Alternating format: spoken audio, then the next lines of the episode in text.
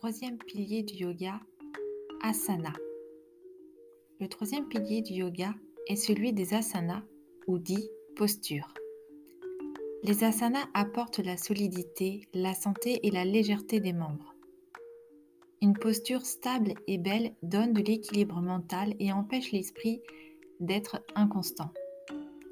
Les asanas ne sont pas de simples exercices de gymnastique, ce sont des postures. Pour les faire, il faut un endroit propre et aéré, une couverture et de la détermination. Alors que les autres formes d'entraînement physique requièrent de grandes surfaces et des équipements coûteux, les asanas peuvent être faits sans aucun matériel car l'adepte trouve dans ses membres les poids et contrepoids nécessaires.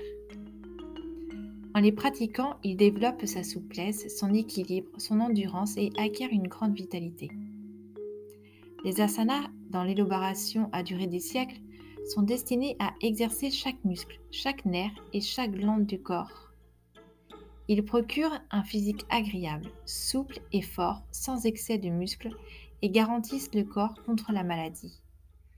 Ils diminuent la fatigue et apaisent les nerfs, mais leur importance réelle réside dans la façon dont ils exercent et disciplinent l'esprit. Nombre d'acteurs, d'acrobates, d'athlètes, de danseurs, de musiciens et de sportifs ont aussi un physique superbe et un grand contrôle de leur corps, mais ils manquent de contrôle sur l'esprit, l'intelligence et le soi. D'où leur manque d'harmonie intérieure. On rencontre rarement des personnalités équilibrées parmi eux. Souvent, ils placent le corps au-dessus de tout. Tout en ne sous-estimant pas l'importance, le yogi ne se consacre pas uniquement au perfectionnement de son corps, mais il se préoccupe aussi de ses sens, de son esprit, de son intelligence et de son âme. Le yogi conquiert son corps par la pratique des asanas et en fait le digne véhicule de l'esprit. Il sait bien qu'il faut un véhicule à l'esprit. Une âme sans un corps est comme un oiseau privé de ses ailes. Le yogi ne craint pas la mort car le temps prend constamment et porte l'empreinte de l'enfance, de la jeunesse et de la vieillesse. La naissance et la mort sont des phénomènes naturels, mais l'âme ne connaît ni, naissance ni mort. Comme un homme jetant des vêtements usés pour en prendre de nouveaux, ainsi l'hôte du corps, rejetant son enveloppe usée, entre dans une autre neuve. Le yogi pense que son corps lui a été donné par le Seigneur non seulement pour en jouir, mais aussi pour servir autrui durant toute sa vie active. Il ne le considère pas comme sa propriété. Il sait que le Seigneur qui lui a donné son corps ne lui reprendra un jour. En pratiquant les asanas, le sadhaka trouve tout d'abord la santé qui est plus que maintenir en vie. Ce n'est pas une marchandise que l'on peut acheter avec de l'argent. C'est un bien que l'on obtient par un travail très dur. C'est un état de complet équilibre entre le corps, la conscience et l'esprit. La santé est le silence de la conscience physique et mentale. Le yogi se libère des infirmités physiques et de la dispersion mentale en pratiquant les asanas. Il fait l'offrande au Seigneur de ses actions et de leurs fruits pour le service de l'humanité.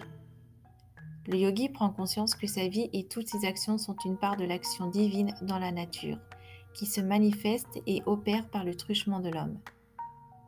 Dans le battement de son pouls et le rythme de sa respiration, il reconnaît le cycle des saisons et la palpitation de la vie universelle.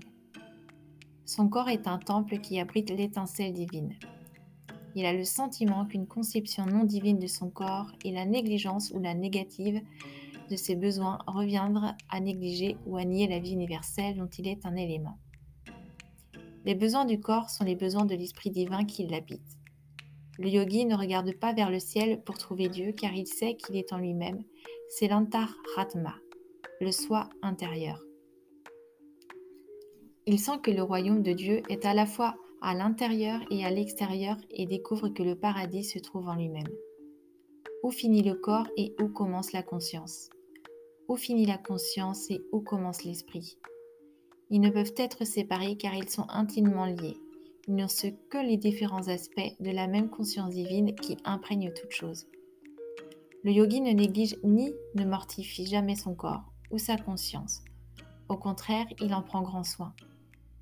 Le corps n'est pas pour lui un obstacle à sa libération spirituelle ni la cause de sa déchéance, mais c'est un instrument de réalisation. Il cherche à avoir un corps aussi puissant que la foudre, saint et exemple de souffrance pour le consacrer au service du Seigneur, qui est sa raison d'être. Comme cela est souligné dans le Mundak Upanishad, le soin ne peut être réalisé par celui qui n'a ni force, ni attention, ni but. Comme un pot de terre se dissout dans l'eau s'il n'est pas cuit, le corps se dégrade rapidement. Ainsi donc, fais le bien. Cuire au feu est la discipline du yoga pour le rendre vigoureux et le purifier. Le nom des asanas sont significatifs. Ils illustrent les étapes de l'évolution. Certains portent le nom des végétaux. Arbre, Rixa, lotus, Panma, insectes, sauterelles, Salaba, scorpions, Rikshika, animaux aquatiques et amphibies, poissons, Matsiya, tortues, Kurma, grenouilles, Beka ou Munduka, crocodile, Nakra. Certains asanas sont appelés de noms d'oiseaux aussi. Le coq, Kukuta, héron, Baka, le pan, Mayura, le cygne, Amsa.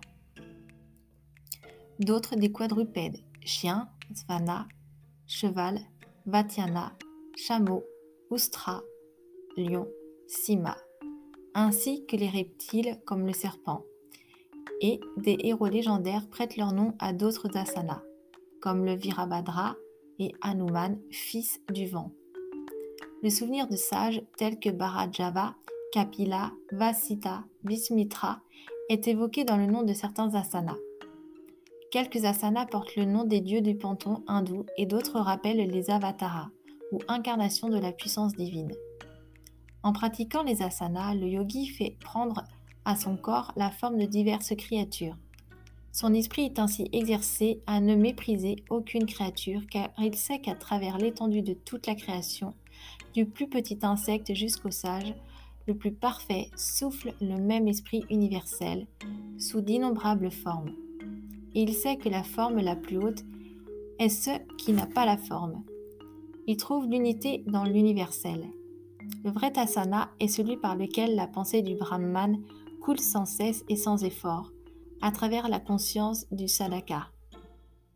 Les dualités comme gain et perte, victoire et défaite, honneur et déshonneur, corps et esprit, conscience et âme sont abolies par la maîtrise des asanas, et le sadaka peut alors commencer le pranayama, quatrième étape sur le chemin du yoga.